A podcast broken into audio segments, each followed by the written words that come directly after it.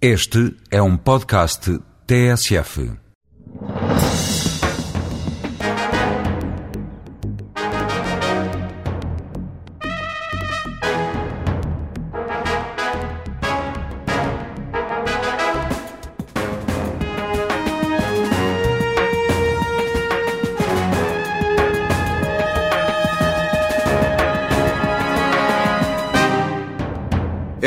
Mais prestigiados advogados da nossa praça. Foi bastonário e não hesita quando tem de dar opinião sobre aqueles que lhe sucederam na Ordem.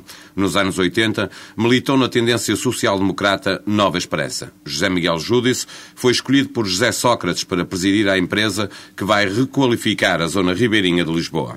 E é hoje convidado da TSF e do Diário de Notícias. Bom dia, Dr. José Miguel Júdice. O senhor é um homem de sucesso em tudo aquilo que tem, tem tocado e tem feito ao longo da vida, mas eu pergunto-lhe o que é que o recomenda para presidir esta empresa que vai tentar requalificar a zona ribeirinha de Lisboa? Você não vai querer que eu comece a entrevista a elogiar, não é? Uh, faça, faça, faça esse sacrifício. Faça esse sacrifício. Não, essa, o Sr. Primeiro-Ministro entendeu que sim. Eu julgo que tenho uma experiência grande de gestão, de gestão de empresas. Tenho uma experiência grande em matéria jurídica, e, este, e vai haver seguramente problemas jurídicos. Sei que trabalhar em equipe. Toda a minha vida foi um trabalho em equipe, nunca trabalhei sozinho. E isto não se esqueça também que tive ligado desde o primeiro momento à Parque Expo como advogado, fiz toda a legislação, preparei toda a legislação, fiz todas as negociações. E num, num pequeno negócio familiar, embora, fiz muita requalificação, projetos, eh, arranjo espaços públicos, como presidente de um conselho de administração, hoje em dia é o meu filho, mas eh, para além da minha atividade como advogado, fiz essas coisas todas. Portanto, acho que o Sr. Primeiro-Ministro teve a gentileza de achar que eu teria qualidade e, como, como diz aquele famoso jogador, prognósticos falo-usei no fim do jogo. Se realmente serei ou não serei capaz de estar à altura. Mas eu costumo dizer uma coisa, quando olho à volta vejo a generalidade dos gestores que são convidados para cargos uh, deste tipo, não encontro, com franqueza, provavelmente estou a exagerar na falta de modéstia, que, sejam, que eu seja muitíssimo pior nas qualificações à partida. À chegada, logo se verá. A Câmara Municipal de Lisboa não quis pronunciar-se sobre uh, o seu nome para responsável da empresa.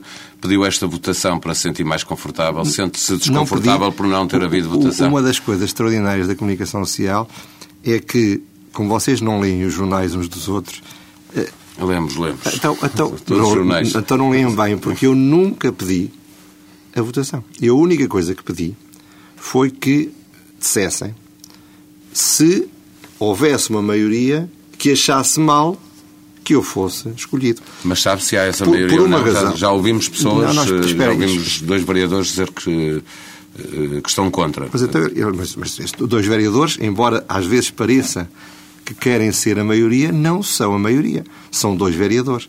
Portanto, eu, aliás, fiz um pedido nos próximos dias. Esses dois vereadores contactam outros vereadores.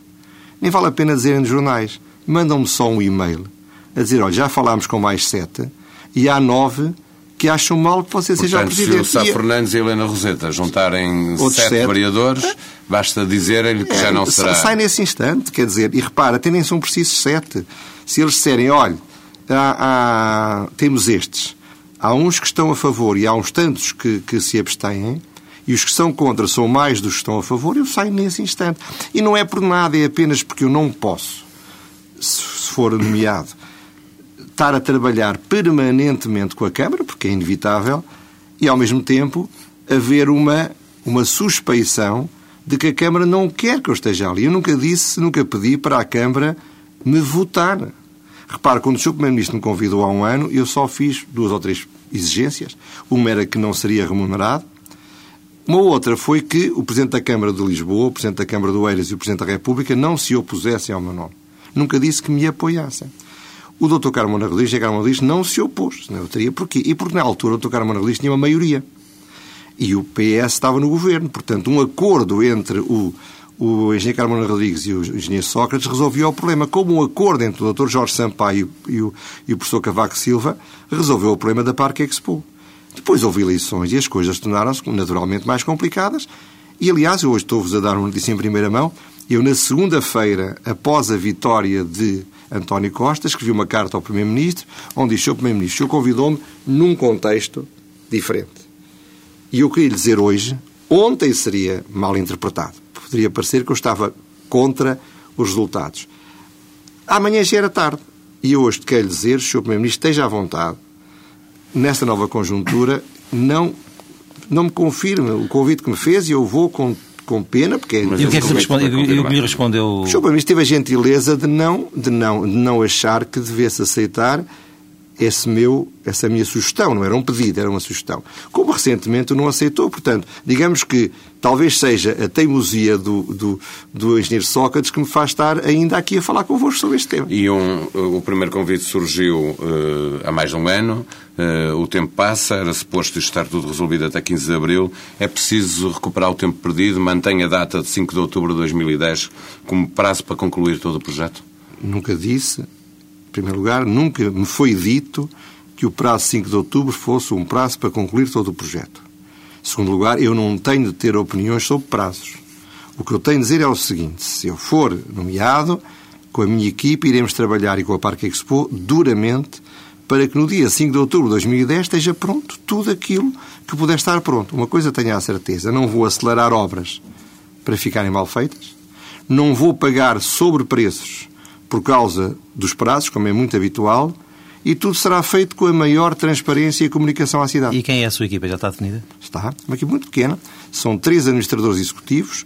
Um é o arquiteto Piancar da Cruz, que foi diretor-geral do Ordenamento de Território, foi o responsável técnico, da equipe técnica que analisou o PDM de Lisboa.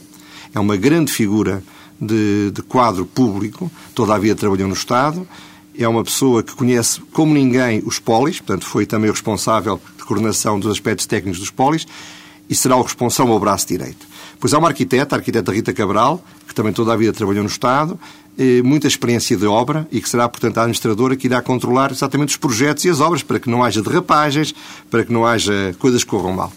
E um terceiro administrador é um homem que veio da iniciativa privada, Orabel Nunes, foi diretor-geral de uma multinacional em Portugal, e é um homem com enorme experiência de gestão, está reformado, e todos estão a trabalhar de graça, até vão, vão ser remunerados, de acordo com os critérios que o Estado defina, mas todos têm estado a trabalhar desde outubro de, completamente de graça em nome deste projeto, que é um projeto aliciante. Helena Roseta disse recentemente que a constituição desta cidade é um erro histórico. Bom, isso é um erro histórico. É comenta?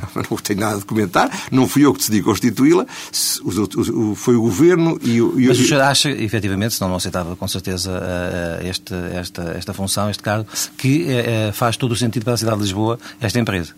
Eu, eu conheci a arquiteta há muitos anos até tenho uma relação de amizade com ela. Estiveram no mesmo partido. Embora então. praticamente, isso não é sinal de amizade, como sabe, até que somos amigos e inimigos e vivemos no mesmo partido. Não, tenho muita estima por ela, praticamente tudo o que ela diz eu discordo. E, portanto, eh, seria um, é, é quase estranho quando algumas vezes concordo com alguma coisa. Eh, um erro histórico acho que é excessivo, mesmo que ela tivesse razão vamos ter a, noção das medidas e das perspectivas. Não foi essa a opinião do engenheiro Carbona Rodrigues, na altura, não foi essa a opinião do Primeiro-Ministro e, aparentemente, não é a opinião da Câmara. E sabe qual é a posição atual de, António Costa sobre este, sobre este projeto? Já falou com ele sobre isso? Atual quer dizer hoje de manhã? Não, desde que assumiu as. Não, hoje de manhã posso dizer. Hoje de manhã. Hoje de manhã, entretanto, duas horas passaram, não lhe posso garantir que as pessoas não possam mudar de opinião. A opinião dele é exatamente que este projeto é um projeto crucial para a cidade, é essencial que avance. Eh, é uma ótima ideia para a cidade que o Estado esteja disponível para ajudar e sempre tive da parte dele, sempre, porque também várias vezes lhe disse, António, tenho uma grande intimidade com ele, como compreenderá, se você quiser, eu saio amanhã, não esteja à vontade. A última coisa que eu quero é criar o mais pequeno problema. Ao longo de, desde, desde, que ele foi eleito, já disse Até isto algumas vezes. que está com vontade de sair. Diz não, a tanta gente que se eles quiserem não, não, que sai, não, não, não, não estou com vontade de sair, mas digo-lhe uma coisa, estou farto deste tipo de coisas. Porque, repare, as coisas têm de ser vistas com alguma tranquilidade, mas também com alguma seriedade. Eu não me candidatei a este cargo. Eu não pedi para ser escolhido para este cargo. Eu não vou ganhar um tostão com este cargo. Eu estou a prejudicar, como é natural, o tempo que tenho para os meus clientes e para a minha família e para o meu lazer. Então o que o move? Mas move, já sabia. Move, move um desafio aliciante. Eu sou um homem de desafio, sou um homem como aceitei ser bastonário da Ordem dos Advogados durante três anos, sem ser ter nenhuma remuneração. Dou muito pouco importância ao dinheiro, graças a Deus, e também, graças a Deus, vivo suficientemente bem para poder dar pouca importância ao dinheiro. Portanto, estou motivado, estou entusiasmado com este projeto, que é um projeto difícil, que é um projeto com grandes complexidades e, portanto, aceitei por causa do desafio. Mas já sabia que isto ia acontecer. O, uh, o ano Não, passado não, deu uma entrevista não. em que dizia que se fosse nomeado para esta empresa sabia que ia levar, uh, julgo que foi esta a expressão que utilizou, porrada. Mas- mas- Uh, é isso que lhe está a acontecer. é é? isso que está a acontecer. Eu, eu, eu, não, eu, sabe, eu gosto da polémica, eu gosto da confrontação, eu gosto da. de- gosto, sou um bocadinho provocador até. E, portanto, levar a porrada de frente não, não me custa, quer dizer, acho normal e faz parte da, da vida. Mas eu, essa porrada que estava a levar, a dizer, não era essa. É como sabe, eu vou ter a responsabilidade por exemplo, de decidir, não digo eu, digo a sociedade com os projetistas, como é que vai ficar o Torreio de Passo. A Câmara vai ter o direito, depois, de não licenciar. E o IGESPAR, como é natural também, pode discordar. Mas, em relação ao Torreio de Passo, eu estou convencido que há 10 milhões de opiniões diferentes. Como só se pode fazer uma, ainda não temos a realidade virtual todos os dias, havia um Torreio de Passo diferente, o que é facto é que 9 milhões 999 mil e não sei quantos portugueses vão estar em desacordo. Para terminarmos esta, esta, esta fase da nossa conversa, eh, o que o move então é eh, a ambição de deixar uma marca em Lisboa, de ajudar a requalificar este Não, capital? que não, é uma ambição mais modesta. É, é- eu sabe que eu sempre tive uma, uma grande vontade, por natureza, de me dedicar a causas públicas. Nunca quis fazer política, nunca quis ser dirigente político, nunca quis ser deputado, nunca quis ser ministro, nunca quis ser nada dessas coisas que poderia ter sido. Nunca, Provável- qui- nunca quis ser líder do PSD? Nunca quis ser líder do PS, eu não quis ser nada dessas coisas. Portanto, eu acho que posso servir a coisa pública sem ser de forma política. Foi por isso que aceitei ser bastonário e é por isso que aceitei ter este cargo. Repito, é um desafio.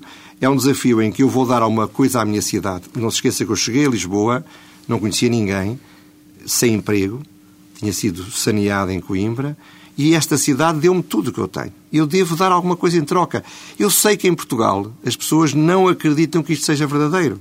Vêm sempre segundo as intenções. Eu não posso provar que não há segundas intenções, só posso dizer o que penso. E eu realmente faço por serviço público. Voltemos à arquiteta Helena Roseta. Acha que, que, que ela suspeita que há segundas intenções quando lhe sugere que faça uma declaração pública de interesse antes de assumir funções? Ouça, a arquiteta Helena Roseta, eh, como digo, diz muita coisa. Eh, E nem sempre diz coisas sensatas. Eh, Eu, o que eu digo é o seguinte, e é simples. Eu tenho de cumprir a lei e cumprirei a lei, como é evidente. Ela provavelmente não está a querer dizer, dizer o que sabe ou não está a querer dizer a verdade. O que eu vou fazer vai com certeza ter como, como obrigação lançar uns concursos públicos para escolher uns arquitetos, lançar uns concursos públicos para escolher uns, uns, uns, digamos, uns construtores, vai ter já lancei um concurso público para escolher uma sociedade de advogados e a minha sociedade de advogados, como é óbvio, não concorreu. E, portanto, isso não, não não seria curial que o fizesse. E, portanto, a minha capacidade de tomar decisões será muito limitada, até porque eu não vou tomar decisões sozinho. Tenho, é a Parque Expo que faz as propostas sobre quem é que deve ser contratado ou não deve ser contratado. E farei o registro de interesses que ela exige, como é evidente, e, além disso, farei uma, farei uma total transparência sobre as minhas decisões. Eh, deixamos esta parte mais política, mais pessoal e vamos dar notícias às pessoas. O que é que, quais são as suas ideias principais, as suas linhas mestras que o vão orientar nesta requalificação da Ora zona ribeirinha de Lisboa? As linhas mestras foram articuladas e combinadas com o, o vereador Manuel Salgado. Portanto, eu nunca estive a trabalhar sozinho, estive a trabalhar, como eu costumo dizer, discretamente durante este ano, com a minha equipe e com a Parque Expo, mas eu acho que, obviamente, o grande e mais importante aspecto é, é a recuperação do Terreiro de Passo. Transformar o Terreiro de Passo na sala de visitas de Lisboa, na- na- no espaço de Lisboa que melhor pode ser apresentado ao mundo. Vai tirar de lá os automóveis? Os automóveis, no acordo que eu fiz com o vereador Manuel Salgado, e que foi transparente, as regras são as seguintes.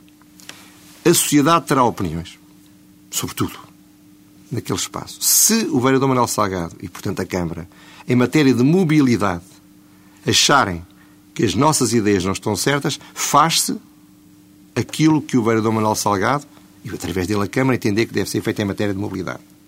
Em tudo o resto, faz-se o que a sociedade entende, sem prejuízo de, no final, a Câmara poder licenciar ou não aquilo que for feito, como qualquer e, outra E quais são as suas ideias principais para o Terreiro do Passo? Ora bem, eh, as ideias não são só minhas, aliás, fiz um encontro eh, onde estiveram várias entidades portuguesas com um conjunto de personalidades portuguesas e estrangeiras altamente qualificadas nesta matéria, foi em janeiro, e realmente as ideias que existem serão brevemente apresentadas pelo, provavelmente, pelo arquiteto que foi escolhido, que é o arquiteto Bruno Soares, depois do trabalho que será feito connosco. Mas eh, a ideia não é fazer grandes inovações no Terreiro de Passo. O Terreiro de Passo é uma área estabilizada que deve ser tratada com muito respeito e em que, portanto, eh, o tipo de requalificação urbana que vai ser feito naquele espaço não será uma requalificação muito contemporânea ou modernista. Estamos a, estamos a falar de tirar de lá, eh, digamos, as estruturas governamentais? Não, não. A ideia que há no, plano, no documento estratégico que foi aprovado e consensualizado entre o Estado, a Câmara, através do vereador Manuel Salgado e a própria sociedade e a Parque Expo, é que hoje em dia o Estado está a boiar no Torreio de Passo. Portanto, é importante que haja Estado no Torreio de Passo, mas pode-se libertar algum espaço do Torreio de Passo para outros usos. Daí a ideia de fazer um ou dois hotéis, é uma hipótese, não está nada decidido. E o seu restaurante vai-se vai lá manter? O meu restaurante, portanto, o meu filho. Sim. Até ao final da concessão, no final da concessão, entrega. No final da concessão, e entrega. o Terreiro de Passo será mais para as pessoas ficarem, estarem, ou vai continuar a ser como é hoje, um Não, local de passagem? A, a, ideia que esse Comitê de Sábios eh, consensualmente frisou é que o Torreio de Passo deve ser uma praça que seja uma praça de aparato, uma praça que seja um lugar, digamos, de onde, onde, onde todo o aspecto arquitetónico, na sua beleza e na sua dimensão, esteja patente, uma praça para ver, mas também tem de ser uma praça onde haja conforto, onde haja novos usos. E isso serão as arcadas, onde irão ser acontecer muito mais restaurantes, que farão concorrência ao meu filho, que passa, neste momento está sozinho, tem essa vantagem, onde haverá lojas, onde haverá, portanto, esplanadas, onde, portanto, os cidadãos de Lisboa e os turistas possam confortavelmente usufruir de uma das mais, se não a mais bela praça do mundo. E, duas ou três outras uh, Olha, depois iniciativas há do, para além do de Há dois projetos para mim muito importantes que são, que se tem falado pouco, e aí sim, aí de facto esperamos que se faça alguma coisa de muito inovador. Estamos a falar da requalificação da, da Ribeira das Naus, são 4 hectares que estão entre o Terreiro de Passo e o Cais de Sodré, e a zona do Campo das Cebolas de Oca da Marinha. E nestes dois, nestes dois espaços vão ser lançados dois concursos internacionais, logo que a cidade esteja constituída, para o qual vão ser convidados grandes arquitetos e arquitetos paisagistas portugueses, mas também grandes arquitetos e arquitetos paisagistas estrangeiros. E esses dois projetos vão, que têm obviamente de articular, como é natural, com o projeto geral. Não vem aí Frank Gehry e Norman Foster outra vez. Não, não, não é o género de arquiteto adequado para ali. Não, são sobretudo paisagistas, são sobretudo arquitetos especializados em espaço público, de várias escolas. Haverá um júri que irá selecionar o projeto e o projeto irá ser feito. Portanto, eu penso, eu penso que esses dois espaços que são espaços, hoje em dia, o Ribeira das Naus está completamente fechado eh, ao público, que eu espero que seja, não está nada garantido ainda, mas eu espero que seja entregue ao público. A espaço, o espaço hoje em dia serve de estacionamento para, para carros das Forças Armadas, da Marinha, creio eu, e do lado do Campo das Cebolas, onde há um projeto, em minha opinião, fracassado, quando foi da 17 a ideia será requalificar aquele espaço todo, ligá-lo à Doca da Marinha, onde esperamos que possam ser colocados as grandes naus, os grandes barcos, Dom Fernando e Glória, o, o, o, a Sagres. Portanto, para, para, que seja, junto ao terminal de cruzeiros que irá a seguir, ser uma grande zona, com uma enorme qualidade paisagística e, e, digamos, e de conforto, onde se possa, eventualmente, de uma forma moderna, recuperar a memória histórica dessa zona. Como sabe, o Campo de Cebolas, antes do, antes do terremoto, era uma zona de mercado Portanto, uma zona onde possa haver, de facto, uma, uma ligação entre a cidade, toda a colina, e o rio e os turistas que ali passam. Como é que se financia ou a tal financia, financia este projeto? Ora, isso não é uma competência minha, como sabe, mas o que me foi dito, e eu, eu, eu sei, é que irá, haverá haver várias fontes de financiamento. Uma delas, muito importante, é, a, digamos, vai haver no espaço do Terreiro de Passo vai haver concessões a longo prazo do espaço, daquele espaço, partes daquele espaço, e o Estado entregará o valor dessas concessões para a requalificação do próprio terreno de passo. Portanto, se vamos dar um exemplo, se for feito um hotel onde hoje em dia é o Ministério da Administração Interna, é uma hipótese, Se for feito o hotel, esse hotel, vamos imaginar, é feito um concurso e ganha uma empresa por 50 anos. Ora bem, o valor das, das rendas que vai ser pago pode ser servir de base para que um banco financie, recebendo por antecipação, ou pagando por antecipação, o valor que vai ser recebido pela concessão. Portanto, há mecanismos deste tipo, há capital social que o próprio Estado está, há outros fundos que estão, aliás, quantificados neste momento. O Presidente da República devolveu o diploma sobre a Zona Ribeirinha ao Governo. O que fará se Cavaco Silva vier a veitar eh, politicamente a decisão do Executivo? Então, eh, em relação a... Vamos ver, aqui duas coisas. Essa, essa, essa questão do diploma que foi feito sobre a APL não tem nada a ver com o meu trabalho. Eu vou trabalhar Mas no não espaço... é possível sem este diploma. Não, não, não, não, não tem nada a ver uma coisa com a outra. Eu vou fazer o meu trabalho num território.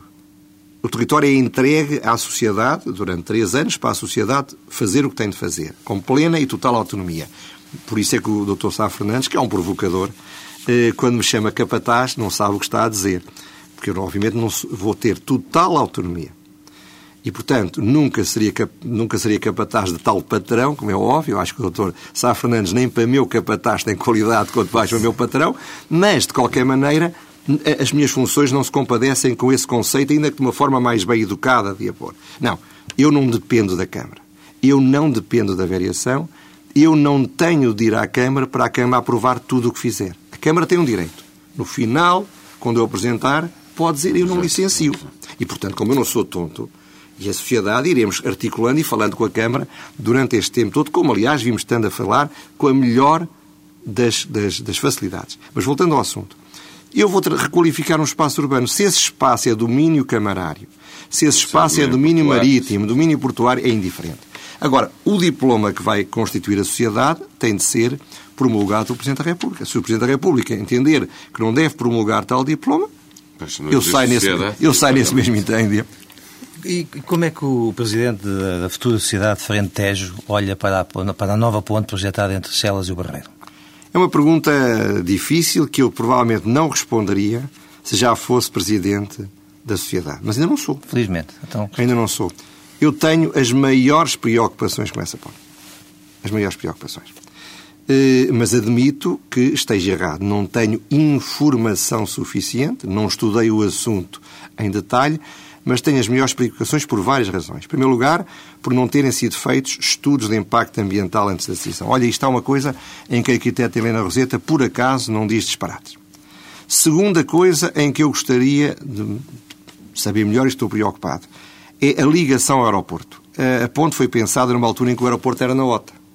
Ora, a sensação que dá é que para ir de comboio para o aeroporto vai ser preciso mudar de comboio e, e apanhar um comboio de ligação. É o que está previsto. Ora bem, isso parece-me gravíssimo gravíssimo para o acesso das pessoas que cada vez mais vão usar o, os comboios, como em todas as grandes capitais do mundo, para virem dos grandes aeroportos para os centros das cidades, irão fazer. Depois preocupa-me que seja despejado no centro de Lisboa uma quantidade infinita ou muito significativa de carros, quando neste momento a Ponte Vasta Gama ainda não está, eh, não está digamos, eh, esgotada.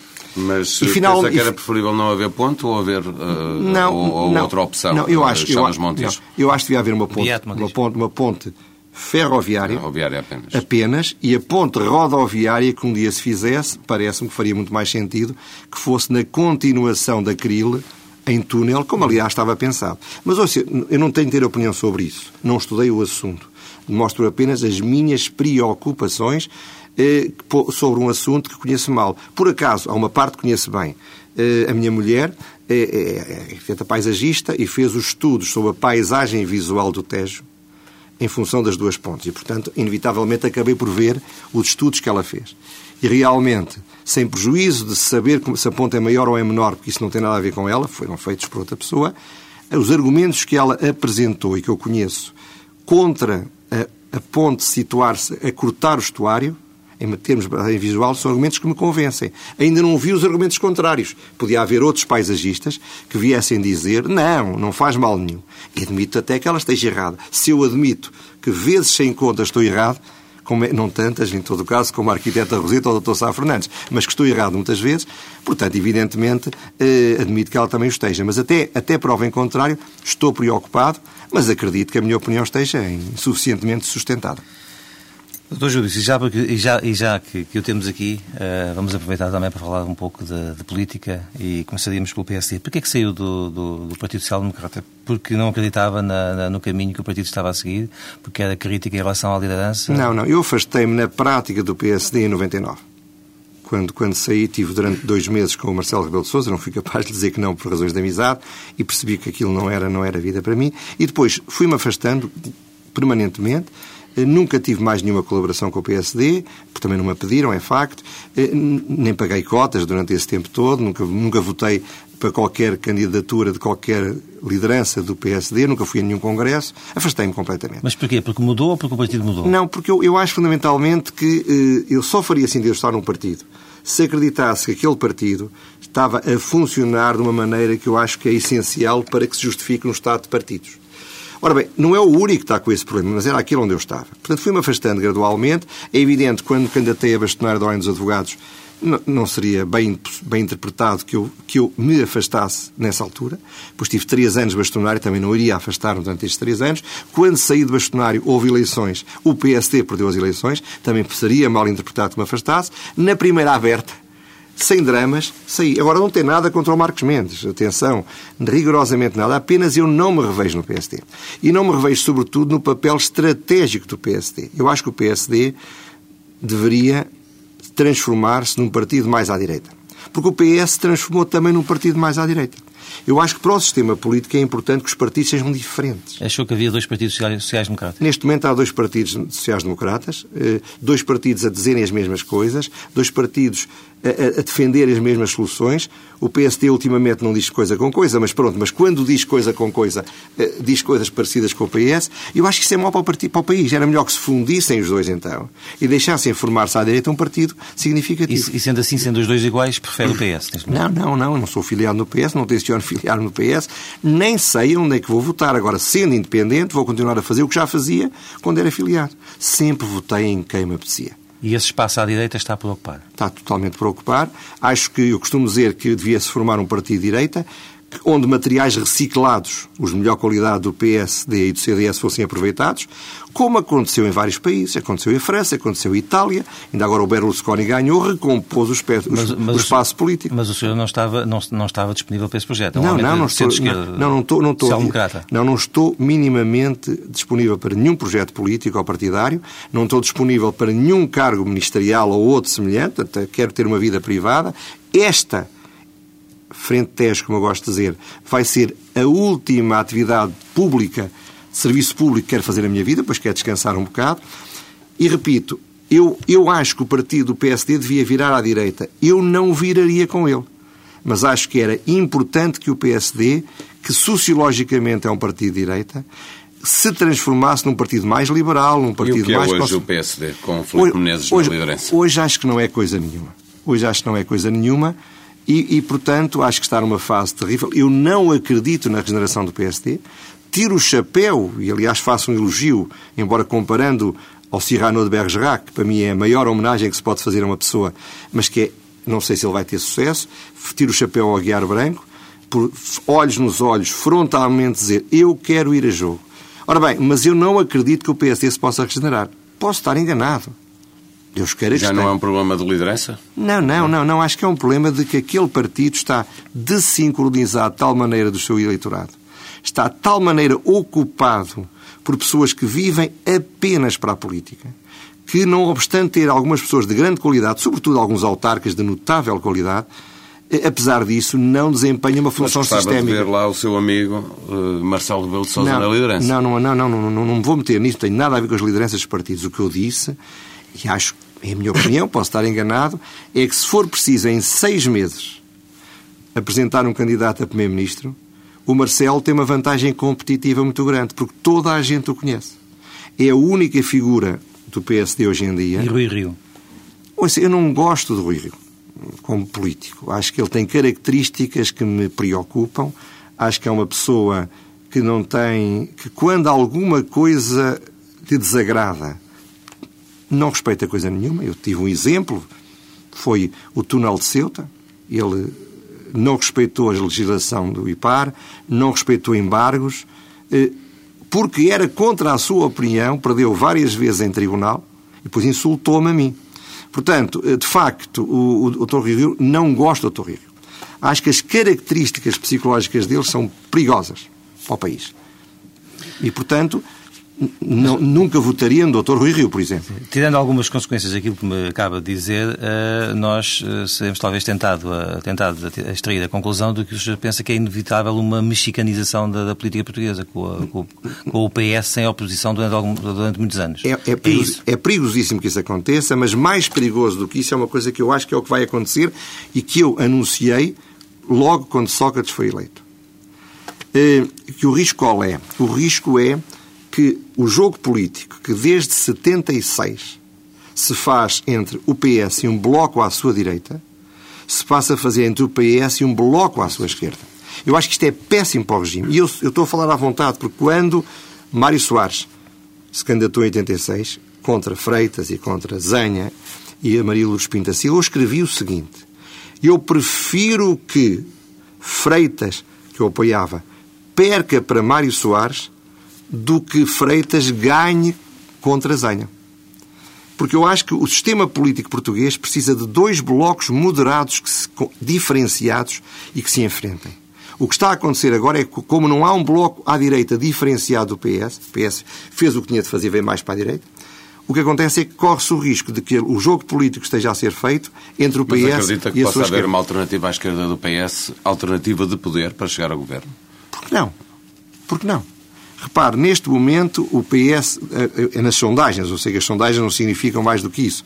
O PC e o Bloco de Esquerda juntos já chegaram aos valores de 1976, salve Portanto, é perfeitamente possível que, se houver um líder capaz de inflamar os descontentes, os, os, aqueles que estão a sofrer horrivelmente, porque a sociedade portuguesa está muito mais dualista do que era. É o exemplo, há, o exemplo de Manuel Alegre. Há gente, o exemplo é um bom exemplo. O Manuel Alegre teve uma votação como um voto de protesto.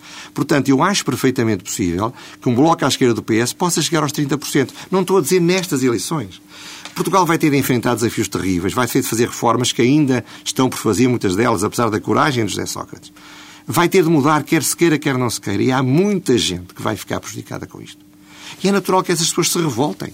É natural que essas pessoas, se alguém lhes vier prometer o céu numa ilusão, que vão votar nessa pessoa. Um líder populista de esquerda, bravo, determinado, corajoso, coerente, independente, que fale para os danados da terra, que fale para aqueles que estão a sofrer e estão a sofrer muito, pode fazer o resultado Deixa-me notável. perguntar, acha que Carvalho da Silva eh, pode vir um dia a ser esse líder? Pode, Ele- pode, até porque as eleições presidenciais o Partido Socialista não vai poder apresentar um candidato a sério contra, contra Cavaco Silva. Portanto, vai haver uma grande oportunidade equivalente à oportunidade que Lucas Pires teria tido se se candidatasse contra Soares e quando não se candidatou. Ele, na altura, pediu-me apoio, eu era um grande amigo dele e agora faço uma homenagem, está, estou a fazer 10 anos da morte dele, acho que era bom que o país fizesse uma grande homenagem a Lucas Pires, algumas, vão, algumas estão previstas. E eu disse, Francisco, uma candidatura presidencial tem de ser primeiro uma, uma- um, um- um ato solitário para depois ser um ato solidário. Tu deves te candidatar e depois espera para ver se alguém te apoia. E ele não se candidatou. Acho que fez mal. Fez parte de um grupo famoso do PSD há 20 anos, que incluía do, do Dom Barroso, o Pedro Santana Lopes. Vários eh, líderes e sim. primeiro-ministros. Como é que analisa esses seus quatro companheiros de percurso, em que também, também eh, sali- salienta também de Marcelo Rebelo Sousa e António Pinto Leite? Ouça, são, são sobredotados para a política. Cada um deles é diferente dos outros. Há uns que são melhores, não, agora não vai pedir que, que depois particularize. Há uns que são melhores no aspecto intelectual, outros são melhores no aspecto ativo, outros são melhores no aspecto moral. Mas houve outros- dois que nunca quiseram nada eh, com, digamos, com cargos no PSD. Eh, José Miguel Júdice e António Pinto Leite. Pois, e os outros quiseram. É e assim. porquê que o senhor não quis? Eu nunca quis, em primeiro lugar, porque nunca senti que a vida partidária e a vida governamental me motivasse. Mas pressionar, chegaram a pressioná-lo por isso? Não, não, não, não. Se disse sempre, disse sempre não queria. Eu lembro vários almoços que tive com o Cavaco Silva, que só posso dizer agora porque ele disse-o nas suas memórias, onde, eh, invariavelmente, eu dizia ao Sr. Primeiro-Ministro olha, que eu continuo indisponível para qualquer cargo político. E, de facto, ele nunca me fez nenhum convite, mas também sabia que eu não aceitaria se o fizesse. Portanto, eu não faço ideia se ele alguma vez pensaria em fazer. Mas eu fui convidado, fui sondado para estar Estado da Cultura em 78 e não aceitei, já nessa altura, era independente nessa altura. Portanto, nunca quis nenhum cargo público nem político. Nunca. nunca quis ser deputado, nunca quis ser dirigente político, nunca quis ser ministro, nunca quis ser nada dessas coisas. Sempre quis serviço público. Mantém relações com essas quatro pessoas? Mantenho relações, vejo pouco. A níveis distintos? Vejo pouco, quer dizer, reparo com Marcelo Rebelo de Sousa, jantei em casa nos amigos há um ano e tal. Foi a última vez que tivemos. O Zé Manuel Durão Barroso... Enviou todos os domingos na, na RTP. Exatamente. Zé Manuel Durão Barroso. Uh, encontrei-o no restaurante, tivemos a conversar um bocadinho. O Pedro Santana Lopes encontrei-o em casa nos amigos aqui há uns seis, oito meses e tivemos também a rir e a conversar um bom bocado. O António Pinto Leite encontrei-o... Faz na... parte desse material reciclável que podia fazer, fazer um partido à direita? Todos eles, ai, todos eles são pessoas de enorme qualidade. E, e, mas estava a referir principalmente a Pedro Santana Lopes. Podia, podia ser, uh, digamos, o homem que, que desse, desse corpo a esse partido. Eu, eu, disse, eu disse ao, ao Pedro Santana Lopes que eu acho que ele não tem características nem qualidades para ser Primeiro-Ministro. Sempre, sempre, sempre achei isso. Análise, tem qualidades para outras coisas. Na análise individual ia falar de António Pinto Leite. O António Pinto Leite nunca teve atividade política ou partidária relevante e, portanto, não... Mas podia também ter tido. Ah, não sei se de perguntar a ele, quer dizer, não... Na não... sua opinião? Eu acho que ele tinha qualidades para ter, com certeza, podia ter optado, optou por outra vida, como eu optei por outra vida. Já disse várias vezes que José Sócrates é um bom primeiro-ministro. Onde é que o coloca na galeria dos primeiros ministros que tivemos no pós-25 de abril? Eu, eu acho que só posso fazer um juízo sobre um primeiro-ministro ao fim de quatro anos. Portanto, o juízo que farei sobre o José Sócrates, acho que sou uma pessoa com responsabilidades públicas, falo-ei no final do mandato dele. Isto dito, eu não tenho dúvidas nenhumas que ele tem a seu crédito uma inequívoca, inequívoca determinação para fazer reformas difíceis, que antes dele ninguém fez. E isso, para mim, como eu acho que essas reformas são essenciais para, para que os portugueses possam sobreviver como país independente e para que os portugueses possam viver melhor, eu louvo por essa coragem, porque eu sei que um, um, um, político de esquerda, como ele é, é muito mais difícil, porque grande parte do seu eleitorado não gosta dessas reformas. Vão ser os beneficiados por elas, mas isso é mais tarde. Os pactos entre o PS e o PSD estão aí para, para a gaveta. Temo que os partidos já estejam a pensar em eleições há um ano e meio antes. De... Não, isso é normal. Os partidos só pensam em eleições. eleições. Só pensam em eleições, é para isso que existem. Cada vez mais só pensam nos lugares para os seus militantes e dirigentes. Portanto, isso é perfeitamente normal que só pensem em eleições. Os pactos, eu não sou favorável a um pactismo uh, sistemático, acho que é preciso haver grande. Mas na justiça, que é Espera, é. Exatamente. É preciso haver grande contraposição. Agora, na justiça, eu sei do que falo, não tenho dúvidas nenhumas que aquilo que eu defendia, que não era exatamente isto, mas isto foi positivo, era que os, as, as organizações do Judiciário apresentassem uma espécie de caderno de encargos, uma proposta aos partidos para um pacto. E que esse pacto fosse feito, não tenho dúvida, porque é possível, e enquanto bastonário, posso afirmá-lo que o confirmo, desde o Bloco de Esquerda ao CDS é possível fazer grandes consensos sobre justiça. Parece absurdo, mas é assim. Eu fui apoiado nas minhas ações por todos os partidos políticos, desde o Bloco de Esquerda ao CDS, e senti que havia possibilidade de grandes consensos a esse nível eu acho que a justiça devia sair do combate político. Ao lado da, da justiça, colocou o sistema educativo como as duas grandes reformas que era preciso fazer. Acha que também aqui devia haver um pacto? E já agora, como é que analisa não, e, as duas reformas não, não, nestes setores? Na educação, acho que não é necessário haver pacto nenhum. Eh, acho que houve algumas reformas que a Ministra fez que são positivas.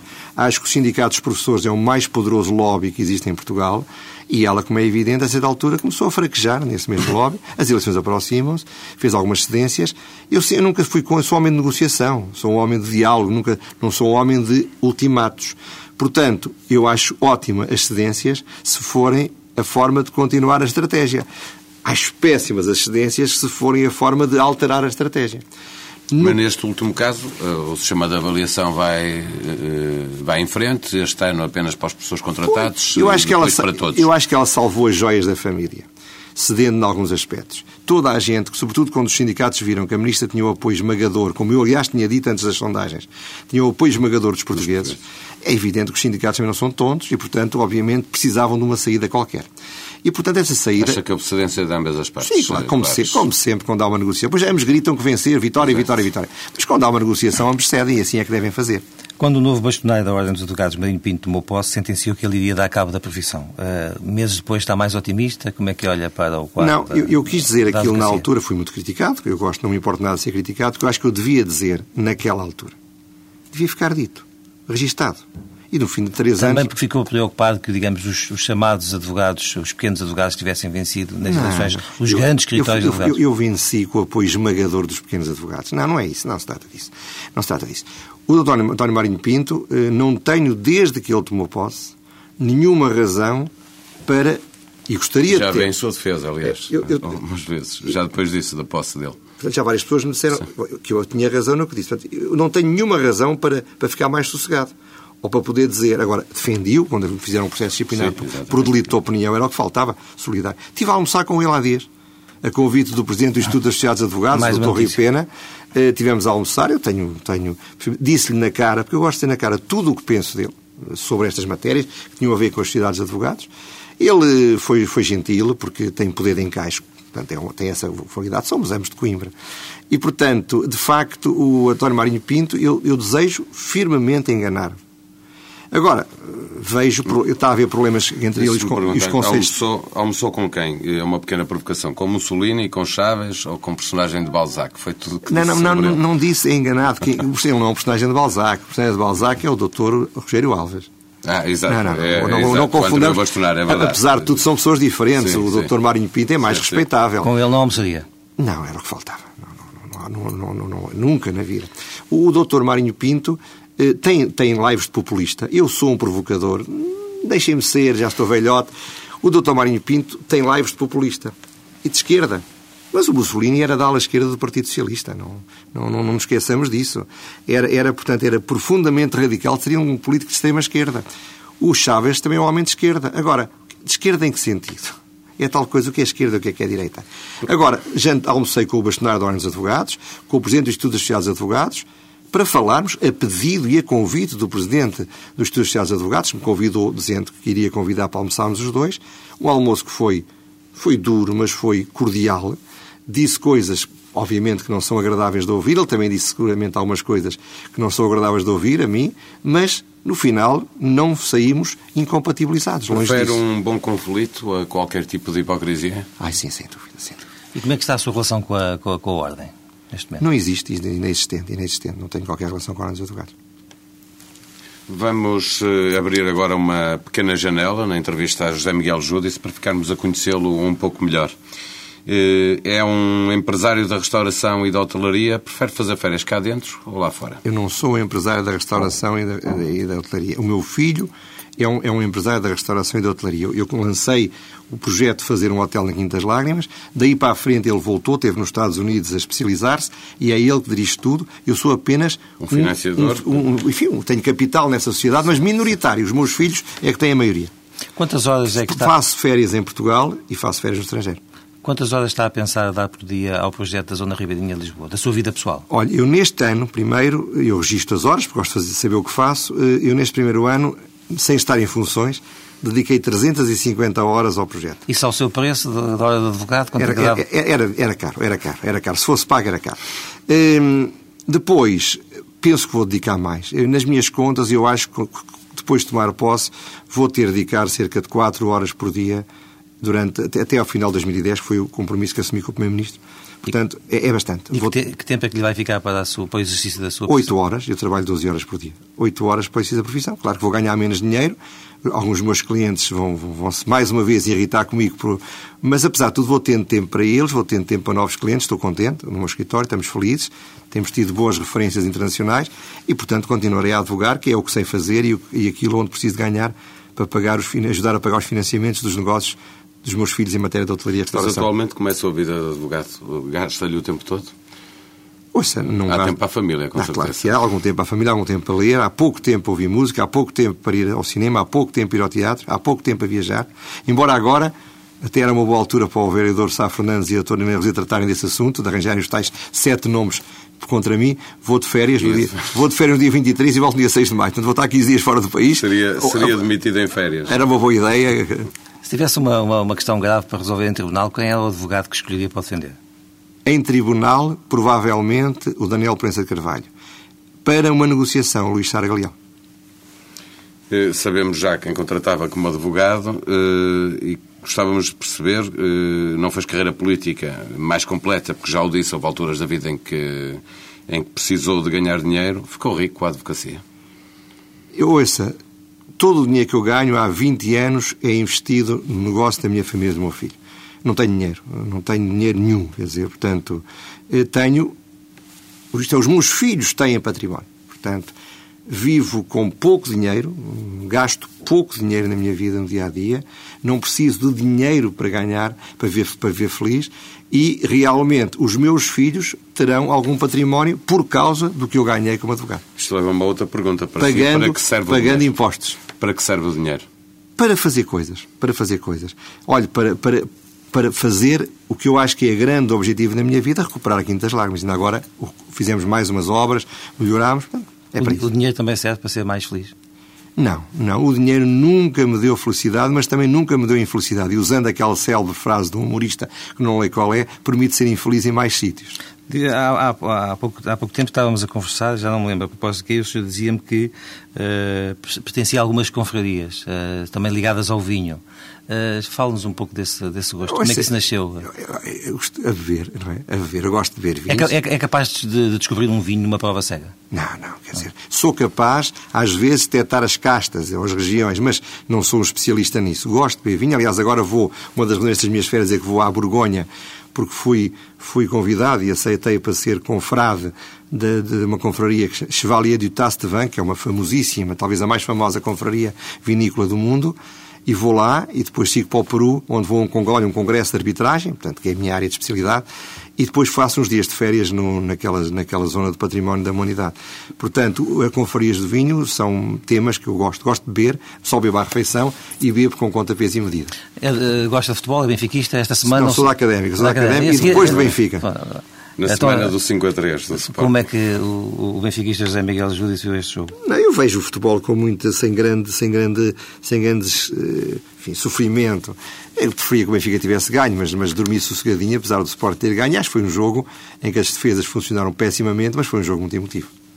José Miguel Júdice foi convidado da TSF e do Diário de Notícias. Bom dia, muito obrigado.